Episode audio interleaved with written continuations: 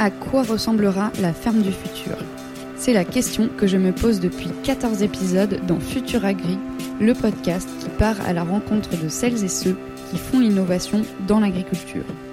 Je suis Marion Lomonier et pendant 10 jours, je vous emmène avec moi au Salon d'agriculture pour vous présenter quelques-unes des 50 startups présentes sur le stand de la ferme digitale Hall 4. À leur côté, nous partons à la rencontre de tout leur écosystème pour comprendre comment ensemble, ils et elles sont en train de créer la ferme de demain. Bienvenue dans Futur Agri, spécial Salon d'agriculture. Bonjour Gauthier, on se retrouve ici sur le stand de Mimosa dans le dernier épisode de euh, la trilogie sur les services agricoles. Dans le premier euh, épisode, bah, Florian Breton, le fondateur de, Mimosa, nous a vraiment présenté euh, de manière générale le financement participatif appliqué à l'agriculture. Puis on a eu la chance d'accueillir ici même Laurent Schatz, qui est directeur lait chez Danone et qui, avec Sophie, euh, la directrice des opérations de chez Mimosa, ben, voilà, nous a présenté le partenariat entre Danone et Mimosa. On va comprendre tout de suite pourquoi euh, tu viens clôturer cette, euh, cette trilogie. Est-ce que du coup, je peux déjà te laisser te présenter toi et nous dire ce que tu fais de beau chez Mimosa Ça marche. Eh ben, merci Marion en tout cas pour, pour ce moment d'échange et bienvenue à toi sur le, stand de Mimosa.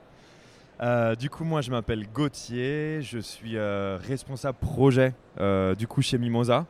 mon boulot au quotidien, du coup, c'est d'accompagner au mieux les collègues de financement participatif qu'on lance sur Mimosa, sur ce système qui est en don avec contrepartie, où l'idée c'est d'essayer de faire un maximum de bruit pour que les porteurs de projets puissent toucher un maximum de personnes et récupérer un maximum de fonds pour financer leurs projets à bien. Ok, donc toi, tu es en lien avec eux au quotidien pour euh, les aider au début, corriger ensuite, enfin...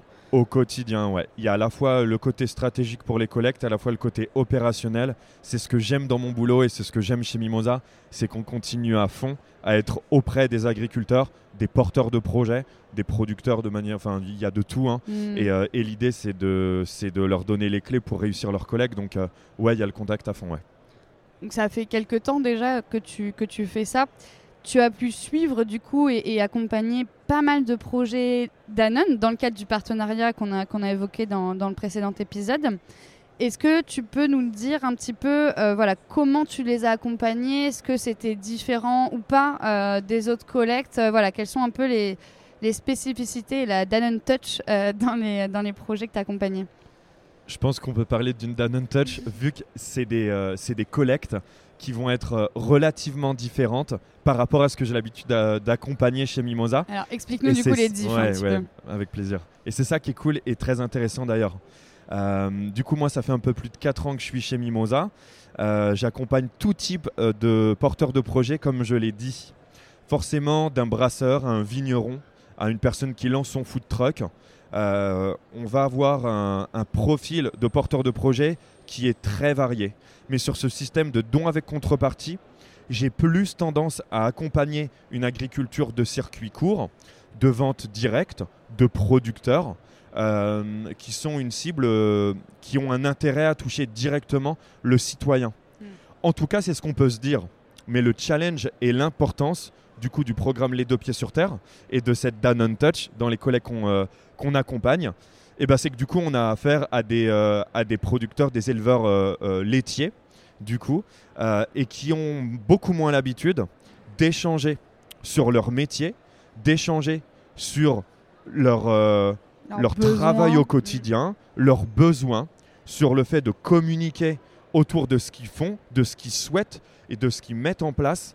Et l'idée, c'est de donner une voix du coup aux éleveurs laitiers Danone pour qu'aujourd'hui, eux aussi, ils puissent jouer le jeu, à expliquer euh, bah, les bonnes pratiques qu'ils mettent en place.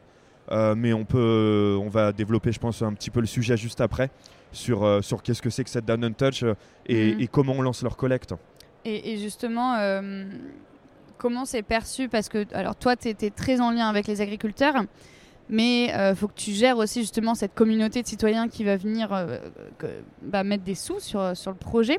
Quel, est eux leur, euh, leur point de vue, leur réception de, de, ces projets Danone? C'est une très bonne question et autant mettre les pieds dans, dans le plat euh, pour, euh, pour vraiment savoir de quoi il s'agit. Forcément, par rapport à ce qu'on vient de dire, les éleveurs laitiers de Danone que, que j'ai l'habitude d'accompagner, euh, c'est des personnes qui vont moins être euh, sensibles à la base à ce type de projet. Et moi, c'est ce challenge et c'est ça que j'adore. C'est que je sais pertinemment qu'à la fin des collectes, euh, euh, à chaque fois, euh, les gens sont contents. Et, au final, ils se rendent compte que c'était quelque chose de totalement nouveau et qu'ils sont contents de ce, de ce, de ce qui s'est passé. Parce qu'ils n'ont pas l'habitude en fait de, communiquer sur ce qu'ils font, euh, d'essayer de plaire euh, et, d'expliquer euh, ce qu'ils font. Alors quand tu dis communauté qui va donner, etc., le côté citoyen, oui, il s'agit de ça. Et, en fait, quand on, quand on lance des collectes en financement participatif, on sait pertinemment que les premières personnes qui vont donner, c'est le premier cercle. C'est les premières personnes qui sont proches du porteur de projet. Imagine, toi demain, euh, tu ouvres ta boucherie. Forcément, les premières personnes à qui tu vas faire goûter euh, les saucissons secs que tu vends, C'est ce que je connais, ouais, Voilà. c'est ma famille, mes amis. ça peut être ton frère, ça peut être ta famille, ça peut être tes potes. Venez goûter, dites-moi ce que vous en pensez. Et bien avec le financement participatif, pareil.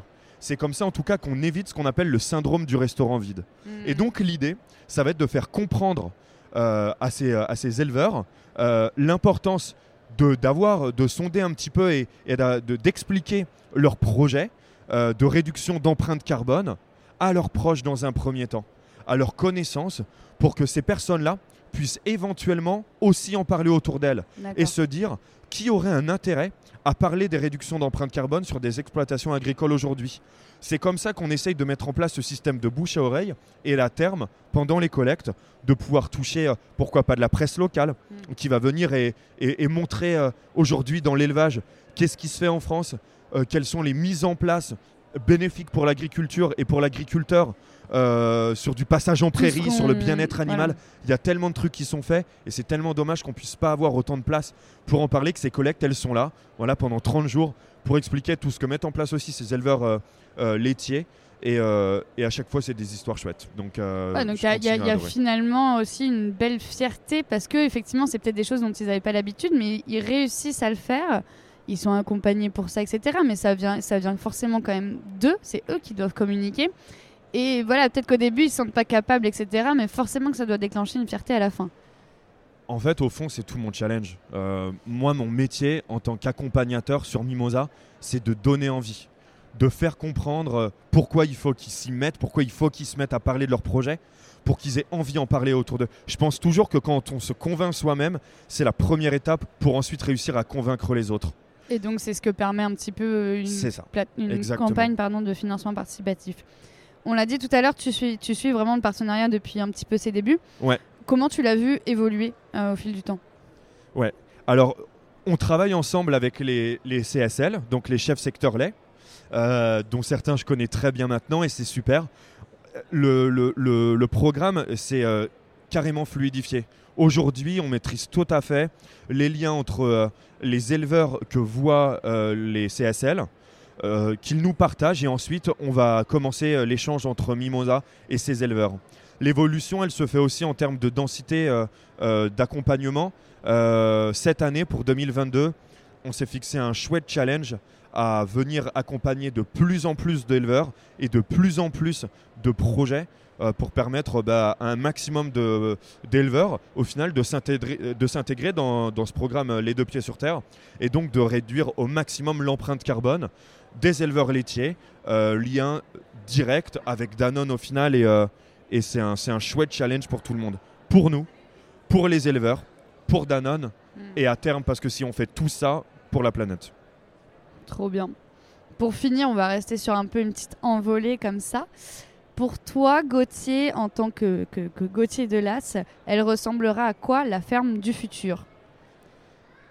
Euh, alors euh, la ferme du futur, de- c'est dur de dire une ferme, mais je pense que s'il y avait une ferme qui, euh, devait représenter euh, celle du futur, il faudrait forcément euh, intégrer la notion, euh, la notion de biodiversité, de respect des sols vivants, et donc du coup, euh, elle, euh, elle, euh, elle, permettrait la connexion entre les différentes cultures du producteur et la connexion entre l'agriculteur lui-même, du coup, ce producteur, et, les citoyens. Il faudrait qu'il puisse y avoir au maximum cette connexion entre celui qui, qui, qui danse avec le sol et celui qui danse avec son assiette. Moi-même, je viens d'un tout petit village euh, en Picardie, donc entouré également de, plutôt euh, l'agriculture euh, de, de, enfin, les céréalières. Et, et j'adorerais pouvoir me rapprocher des, des, des, agriculteurs autour de chez moi et avoir ce lien à la ferme qui est pour moi hyper important, un challenge presque personnel qui est lié à la ferme de demain. C'est une ruralité vivante. Merci beaucoup Gauthier et merci d'avoir clôturé cette trilogie sur, euh, sur Mimosa. Et puis bah, je te souhaite une bonne fin de salon. Merci à toi aussi. Ciao. Merci à toutes et à tous. C'était Futur Agri au Salon de l'Agriculture, réalisé en partenariat avec la Ferme Digitale, musique et technique par Paul Lemonnier. Pour approfondir ces sujets et suivre l'actualité de l'agritech, rendez-vous sur les réseaux sociaux de la ferme digitale où vous pouvez aussi nous écrire car c'est toujours un plaisir d'avoir vos retours. Si ce podcast vous a plu, n'hésitez pas à laisser un avis sur Apple Podcast ou sur Spotify. Et nous, on se retrouve très vite pour un nouvel épisode de Futur Agri.